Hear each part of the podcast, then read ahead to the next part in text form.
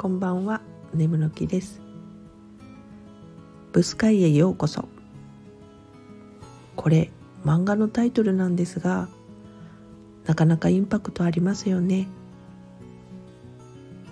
1話読んだ時点では独特すぎる設定と絵柄に戸惑い読み進めるのを迷いましたがくじけず読み続けていくと心をわしづかみされる展開と名言の数々でした。ものすごく面白いんです。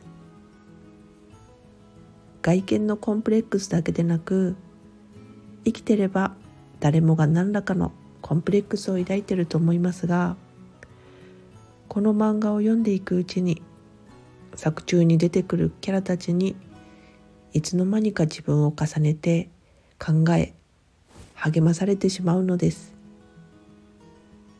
弱ってる時は特に刺さりますね。人生何周したらこのような漫画が思いつくんだろう。この作者さん恐るべしです。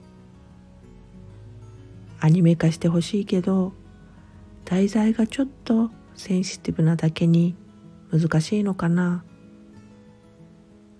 この漫画が必要な人たくさんいると思うんですけどねそれではまた。